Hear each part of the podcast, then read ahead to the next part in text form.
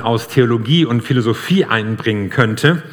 Und ich möchte versuchen, dieses Thema so in vergleichsweise kompakter Form mal aufzugreifen und euch auch einiges so zum Mitdenken, Weiterdenken, Überlegen auf den Weg zu geben. In Philippa 2, Vers 2 bis 12 steht, bewirkt euer Heil mit Furcht und Zittern. Denn Gott ist es, der in euch wirkt, sowohl das Wollen als auch das Wirken zu seinem Wohlgefallen. Wir sollen also unsere Rettung bewirken, erarbeiten und dann auch noch mit Furcht und Zittern, immer so ein bisschen in Angst, wie es am Ende ausgeht, ob wir vielleicht umsonst uns gemüht haben. Bestimmt Gott eigentlich, wer in den Himmel kommt? Du guckst mich ratlos an. Ich würde mal sagen, ja oder nicht. Oder muss ich mich dafür entscheiden? Ja klar, das muss ich natürlich schon. Also das, das ist schon klar. Weiß denn Gott schon, wie ich mich entscheiden werde? Naja, eigentlich weiß Gott ja alles. Weiß er auch, ob ich vielleicht noch mal abfallen werde? Naja, äh, du kannst ja eigentlich gar nicht abfallen. Doch, nein, doch. Und da ist man schon mitten im Thema, bei dem sich auch Christen ganz ordentlich verhaken können. Ist alles vorherbestimmt? Fragezeichen. Ich glaube, die Frage hat zwei Dimensionen. Zum einen mal so ganz allgemein, ich sag mal weltgeschichtlich, sind alle Ereignisse irgendwie vorherbestimmt, aber dann hat die Frage natürlich auch noch eine persönliche Note, bin ich vorherbestimmt? Mein Leben, meine Zukunft, mein Heil. Und ich möchte zuerst mal schauen, was steht darüber in der Bibel? Und zwar die wichtigsten Begriffe mal ganz kurz aufgreifen zum Thema. Und da haben wir zunächst mal den Begriff Erwählung auf Griechisch eklegomai. Und das ist eigentlich auch der häufigste Ausdruck, den wir dort finden. Er taucht schon im Ersten Testament auf und wird auf Israel bezogen und den besonderen Plan, den Gott mit Israel verfolgt. Im Neuen Testament ist dann von den Jüngern die Rede, später von allen Christusgläubigen, also der Gemeinde, die weiß, wir sind erwählt. Und dieses Wort Erwählung hat in seinem Zusammenhang auch immer einen positiven und freudigen Klang. Es schwingt nie so die Angst mit, ja, die einen sind erwählt, andere vielleicht nicht. Also es gibt nicht im Neuen Testament so eine parallele Struktur von Erwählung und Verwerfung. Ja, wenn er die einen erwählt hat, muss er die anderen ja auch verworfen und verdammt haben. So steht es aber nicht. Sondern es wird bekannt und es wird ausgedrückt, wir sind erwählt. So, und ein ähnlicher Ausdruck ist eben der Ausdruck berufen oder Berufung, Kaleo jetzt im Griechischen, der ist damit sehr eng verbunden und er meint eben auch, dass Gott so einen Menschen in Beschlag nimmt für seine Pläne, für seine guten Gedanken, für eine Zukunft, die er geplant hat für die entsprechende Person. Und beides, die Errufung, die Erwählung, die vollzieht sich so in dem Moment, wo die Menschen das Evangelium hören, also in der Verkündigung der guten Nachricht, da erleben die Menschen Gottes Ruf und Gottes Erwählung. Und es fällt auf, dass sich die Verfasser der Bibel ganz deutlich abgrenzen von einem Schicksalsglauben, wie er in der hellenistischen Umwelt der damaligen Zeit üblich war. Die biblischen Verfasser haben eigentlich keine Mühe, irgendwelche Vokabeln aus der Religionswelt oder aus der Philosophie der Heiden zu übernehmen und sie dann umzudeuten und mit anderem Inhalt zu füllen, wenn sie glauben, das erklärt jetzt gut, was wir mit dem Evangelium sagen wollen. Aber sie haben gerade diese ganzen Begriffe nicht aufgegriffen, die so aus der Welt des Schicksalsglauben kommen und haben eher die Begriffe von Berufung und Erwählung verwendet, also die Ausdrücke, die so die persönliche Zuwendung meinen, die dieses persönliche Verhältnis, die persönliche Beziehung zu Gott ausdrücken, das sind die Ausdrücke, die wir in der Bibel häufig finden. Ich habe in dem Predigtkonzept, das ihr euch ja auch zugänglich machen könnt, habe ich das noch deutlich ausführlicher mit den Begriffen geschrieben, damit das jetzt nicht jetzt zu sehr ins Detail geht. Da könnt ihr das auch noch mal lesen. Ich habe übrigens auch vor Jahren ein Buch geschrieben zu dem Thema von Ewigkeit erwählt. Heute Morgen wollte ich es aus dem Regal greifen, aber es war nicht da. Ich muss es jemandem gegeben haben, sonst hätte ich es euch noch mal gezeigt. Aber es heißt von Ewigkeit erwählt und da ist es natürlich noch mal ganz ausführlich drin. Also wichtig ist mir zunächst, allein vom sprachlichen Hintergrund, ja, was die Bibel an Wörtern dafür bringt, dass dieser Gedanke von Erwählung, von Zuwendung, von Beziehung im Vordergrund steht und nicht so sehr von Vorherwissen, Vorherbestimmen oder Vorsehung oder solche Vokabeln. Die werden ganz bewusst nicht aufgegriffen, obwohl sie zu der allgemeinen Religiosität oder volkstümlichen Philosophie damals gehört haben.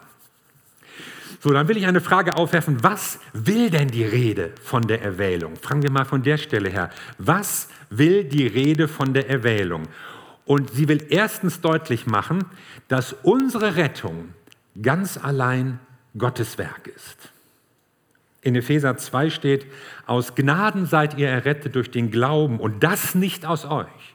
Gottes Gnade ist es, Gottes Gabe ist es, nicht aus Werken, damit niemand sich rühme.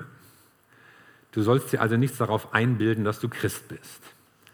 Und auch so unsere Formulierung wie, ja, dann habe ich mich für Jesus entschieden am 3. Oktober 2005 oder so. Du hast auf Gottes Einladung geantwortet, das hast du. Weil Gott sich schon vorher für dich entschieden hat. Das ist der entscheidende Punkt.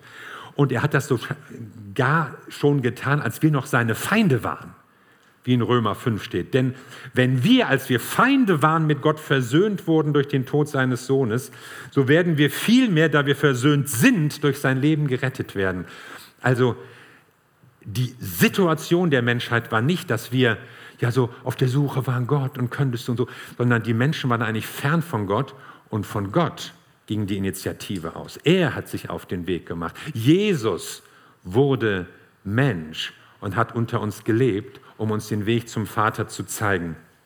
Das will die Rede von der Erwählung deutlich machen. Also keine Selbsterlösung, dass wir es irgendwie selbst hinkriegen, auch nicht irgendwie so, so ein Zusammenwirken. Ja? Manche denken ja so, ja, Gott will schon retten, aber du musst auch was dafür tun. Ja, Synergismus nennt man, das dann in der Theologie. Ja? Du musst auch was dafür tun. Wer immer strebend sich bemüht, den können wir erlösen. So singt der Engelschor am Ende von Goethes Faust. Das ist aber falsch. Das sagt nicht die Bibel. Sondern die Bibel sagt, wir sind gerettet aus Gnaden und aufgrund von Glauben. Und diese Rede von der Erwählung will natürlich auch Dankbarkeit auslösen. Also wenn irgendwas von Erwählung oder so steht, dann hat das meistens zu tun mit irgendeinem Lobpreiszusammenhang, einem Lobpreistext. Ja?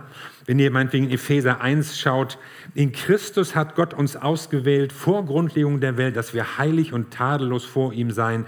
In ihm seid auch ihr, nachdem ihr das Wort der Wahrheit des Evangeliums eures Heils gehört habt und gläubig geworden seid, versiegelt worden mit dem Heiligen Geist der Verheißung. Also Dankbarkeit, Lob Gottes, Freude darüber, wie Gott handelt und was Gott in unserem Leben tut. Und in dem Zusammenhang spricht er, spricht die Bibel, Paulus hier eben auch ganz deutlich von der Erwählung. Und die Gegenfrage, was will die Rede von der Erwählung nicht? Sie will keine Spekulationen auslösen über den Verlauf der Welt oder über mein zukünftiges Schicksal. Sie will keine Drohung auslösen. Ja, wer weiß, ich bin nicht ganz sicher, ob und was mit mir. Sie will auch keine Prognosen über das eigene Heil. Werde ich schaffen, werde ich es nicht schaffen, werde ich abfallen, werde ich bleiben. Und sie will auch keine Verantwortungslosigkeit auslösen. Ja, wenn alles vorherbestimmt ist, wenn ich erwählt bin, dann laufen die Dinge ja so, wie Gott das will. Ich meine, wer, wer bin ich, dass ich mich dem Ewigen ins, in die Speichen seines Rades werfen sollte? Sondern es soll deutlich gemacht werden, Gott hat dein Heil, dich gewollt. Und du darfst dankbar sein, dass Gott dich annimmt. Was stellt die Bibel jetzt diesem Reden oder dieser ganzen Vorstellungswelt von Vorherbestimmung oder von Schicksalsglauben entgegen. Und da kann man mit einem Wort sagen, Verantwortung. Die Bibel spricht von Verantwortung und damit von einer Freiheit, Entscheidungen zu treffen und eben nicht einem Schicksalsglauben. Es ist auffallend, dass die Bibel gerade nicht diese hellenistischen Begriffe, die von Vorsehung und Schicksal und unsichtbarem Weltwalten und so sprechen, aufgreift, sondern dass sie davon redet, du kannst dich entscheiden, du bist verantwortlich. Und das war durchaus ein, ein Kontrastprogramm, weil damals in der alten Welt lebten die Leute in dem allgemeinen Bewusstsein, dass ihre Existenz von unsichtbaren Mächten irgendwie vorherbestimmt war. In vielen alten Kulturen. Schon die Babylonier waren sich sicher, dass ihr Dasein von den Sternen abhängt. Und daran glaubten sie. Die Inder sprechen von Karma, die Moslems sprechen von Kismet, die Germanen kannten drei Nornen, die buchstäblich die Knäuel des Schicksals geflochten haben. Und auch die Griechen, die Umwelt, in der das Neue Testament entstand, unterlagen einem starken Schicksalsglauben, unter dem man sich irgendwie gezwungen und, und eingezwängt fühlte. Und dagegen bringt die Bibel schon im Ersten Testament die Überzeugung zum Ausdruck, dass jeder Mensch für seine Taten und für sein Leben verantwortlich ist. Sogar bis zu einem gewissen Grade für seine Mitmenschen, für die Schöpfung, für die Umwelt. Und die Vorstellung, dass mein zukünftiges Handeln, möglicherweise sogar meine Sünden, schon vorausbestimmt sind von der Hand des Ewigen, das ist der Bibel zutiefst fremd. Sondern sie macht deutlich, es ist unsere Entscheidung, wie wir handeln. Und diese Ansicht ist auch nicht Ausdruck eines demütigen Glaubens an die Souveränität und Allmacht Gottes. Manche sagen ja auch, ja, Gott ist souverän, dann muss er ja auch alles bestimmt haben. Und wenn, wenn wir frei was entscheiden können, dann wäre er ja nicht souverän. Nein, so ist das nicht. Gott ist souverän. Und in seiner Souveränität hat er entschieden, dass du verantwortlich sein sollst und dass du einen Entscheidungsrahmen hast, in dem du dich bewegen darfst und in dem du auch gute Entscheidungen treffen sollst. Und natürlich sollst du Entscheidungen treffen in Abhängigkeit von Gott und gemäß des Willen Gottes. Aber er zwingt dich nicht, sondern er gibt dir einen Rahmen, in dem du dich bewegen darfst. Das ist übrigens auch noch mal was anderes als so ein ganz freier Wille. Manche sagen ja auch, ja, wir haben einen freien Willen. Und die Bibel sagt was anderes. Die Bibel sagt, dass wir als Menschen geknechtet sind, dass wir nicht frei sind, das Gute zu tun. Dass wir auch nicht aus eigener Kraft uns entscheiden können für Gott, für das Richtige, für das Gute. Dass wir unser Heil nicht selbst irgendwie herstellen können. Sondern wenn du dich entscheiden kannst, Gutes zu tun, wenn du dich vor allen Dingen entscheiden kannst, ich will mit Jesus Christus gehen, dann ist es Antwort auf die Entscheidung, die Gott vorher für dich getroffen hat. Er ruft dich und er gibt dir die Möglichkeit, dann dazu Ja zu sagen.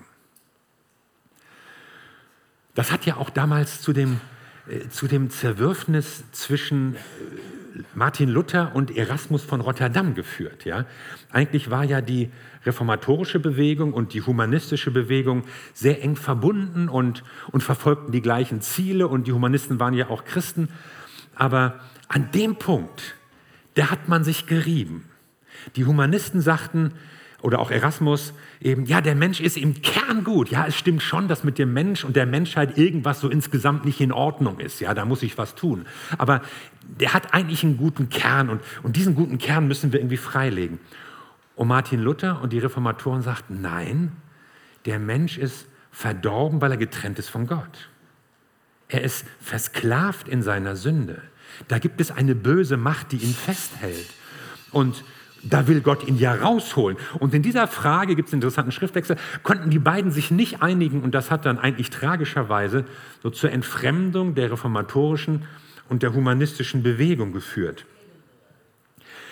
Also die Bibel macht deutlich, wir sind nicht gut, aber Gott ruft uns und lädt uns ein Und indem er uns ruft, können wir gute Entscheidungen treffen, nicht etwa weil es vorherbestimmt ist. Jesus hat gesagt, ich bin gekommen, nicht für die Gerechten, sondern um Sünder zur Buße zu rufen.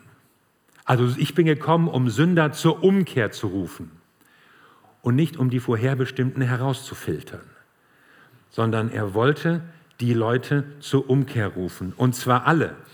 Oder in Matthäus 23 steht, Jerusalem, Jerusalem, die da tötet die Propheten und steinigt, die zu ihr gesandt sind. Wie oft habe ich deine Kinder versammeln wollen, wie eine Henne ihre Küken versammelt unter ihre Flügel, und ihr habt nicht gewollt. Und nicht, ihr wart leider nicht vorherbestimmt oder erwählt.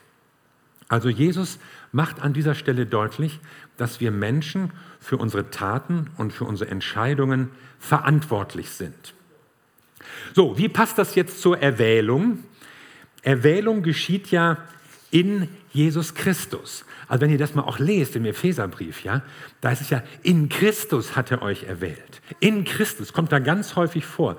Also mit anderen Worten, die Erwählung erfolgt in der Verkündigung von Jesus Christus, nicht weil wir vorherbestimmt sind, können wir uns bekehren, sondern weil in der Verkündigung des Evangeliums Gott uns anredet, Gott uns herausruft, Gott uns eine freie Möglichkeit gibt und uns anredet, deswegen können wir uns entscheiden. Deswegen können wir Ja dazu sagen. Denn in dieser Anrede des Evangeliums, wenn du die gute Nachricht hörst, da liegt eben auch Kraft drin. Das Evangelium ist ja eine Kraft zu retten, sagt die Bibel. Es ist nicht nur eine Information über, über das Heil oder über zukünftige Möglichkeiten oder interessantere Lebensentwürfe, sondern es ist eine Kraft, die stärker ist als das Böse, das uns runterzieht und knechtet und festhält. Und diese Kraft liegt in der Verkündigung des Evangeliums, wenn du es irgendwie hörst. Und wenn du dich dann entscheiden kannst, dann hast du schon eine Begegnung mit Jesus Christus und dann hast du schon seine Kraft erfahren und kannst ein Ja dazu sagen, weil Jesus dich ruft und weil er das in seiner Kraft tut. Und so kannst du ein Kind Gottes werden. Und da gehört auch unser Vers hinein, bewirkt euer Heil mit Furcht und Zittern, denn Gott ist es, der in euch wirkt, das Wollen und das Wirken nach seinem Wohlgefallen.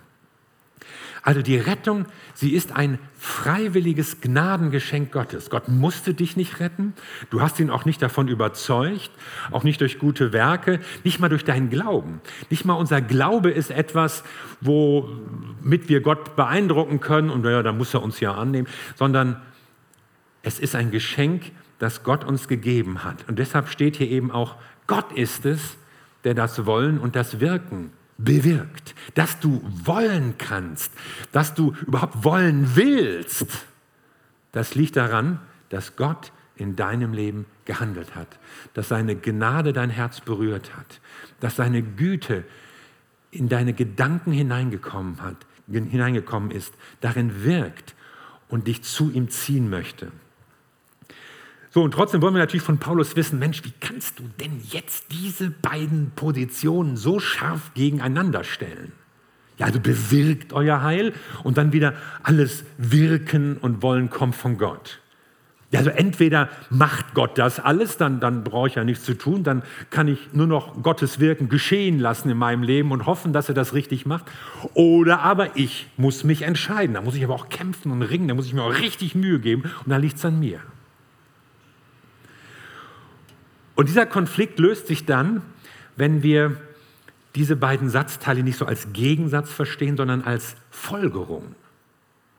Weil Gott eben in unserem Leben gewirkt hat, deshalb können wir ihm antworten. Wer also das Heil und seine Rettung aus Gnade angenommen hat, der wird natürlich auch bestrebt sein, diese Rettung mit Furcht und Zittern, das heißt doch mit Ernsthaftigkeit festzuhalten.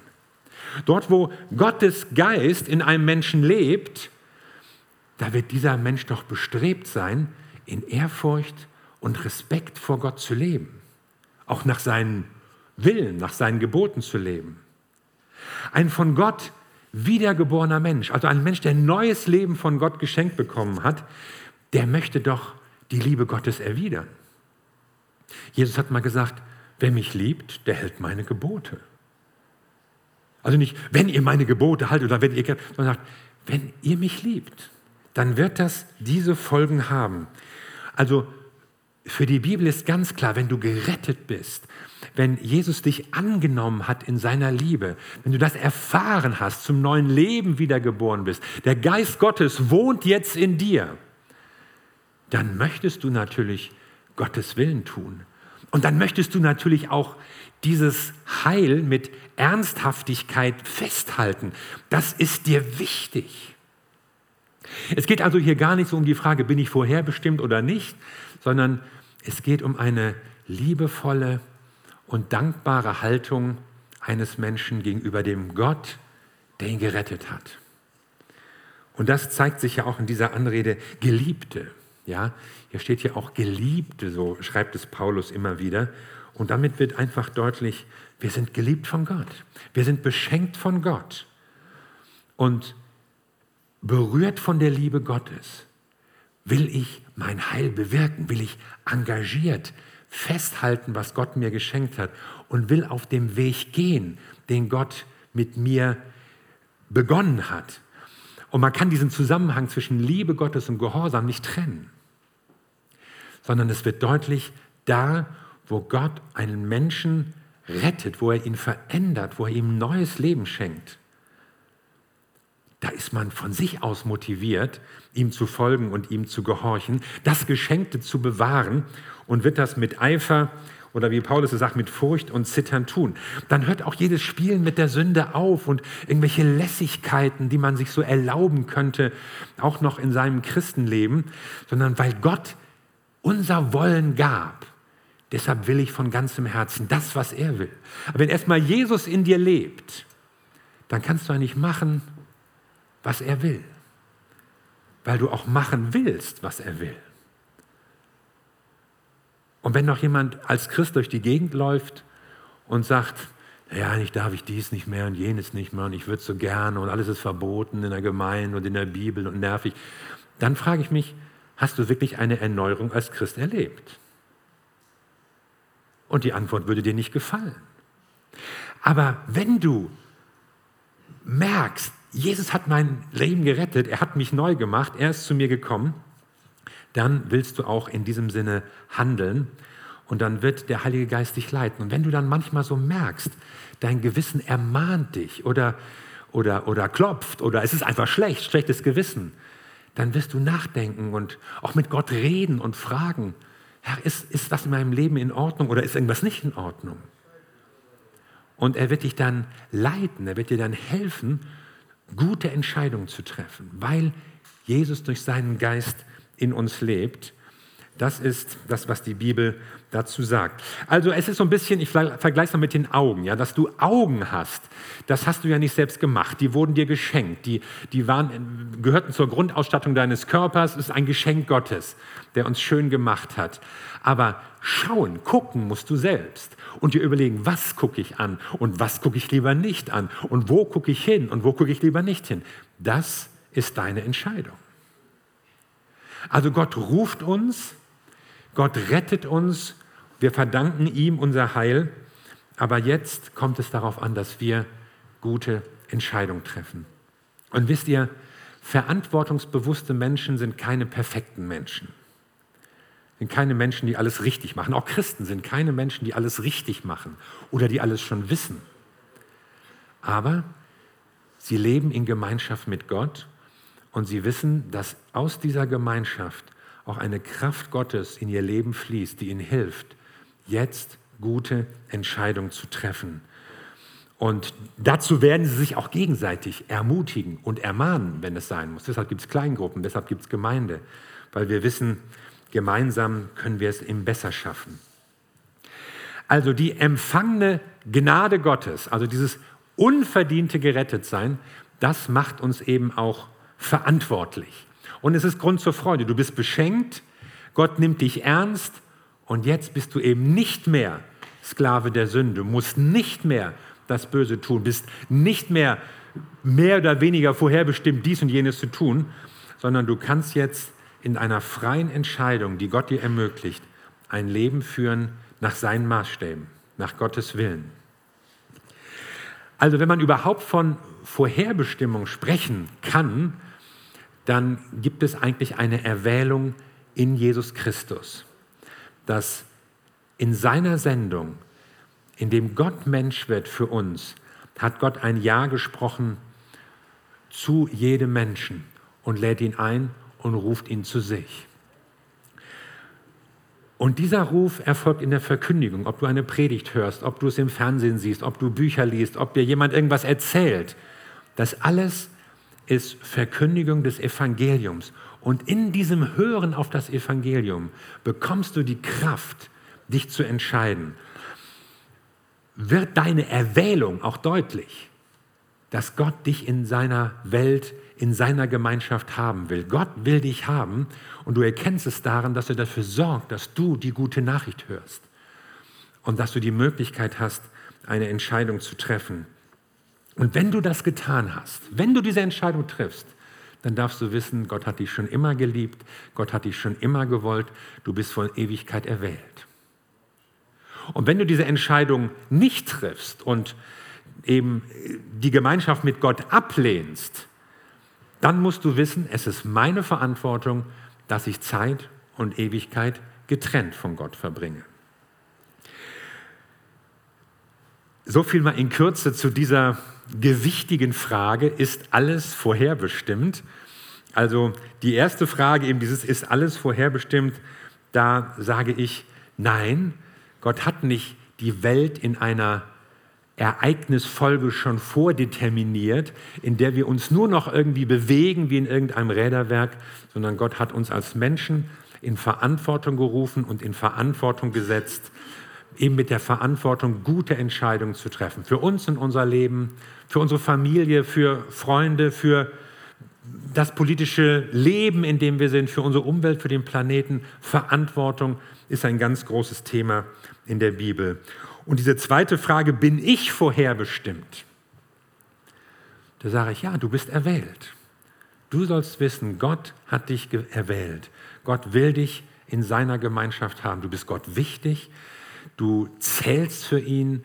Es kommt ihm auf dich an. Er will dich haben in einer engen Beziehung. Er will dich retten. Du sollst nicht getrennt von Gott leben, sondern Gott will dich bei sich haben. Und diese Erwählung liegt nicht daran, dass er möglicherweise schon in vorweltlicher Ewigkeit bestimmt hat, du und du nicht und du auch und du wieder nicht, sondern diese Erwählung zeigt sich darin, dass er Jesus Christus sendet und dass er in Jesus Christus uns ruft, den Ruf eigentlich an jeden Menschen richtet, damit er sich entscheiden kann, mit Gott zu leben und sich von Gott retten zu lassen.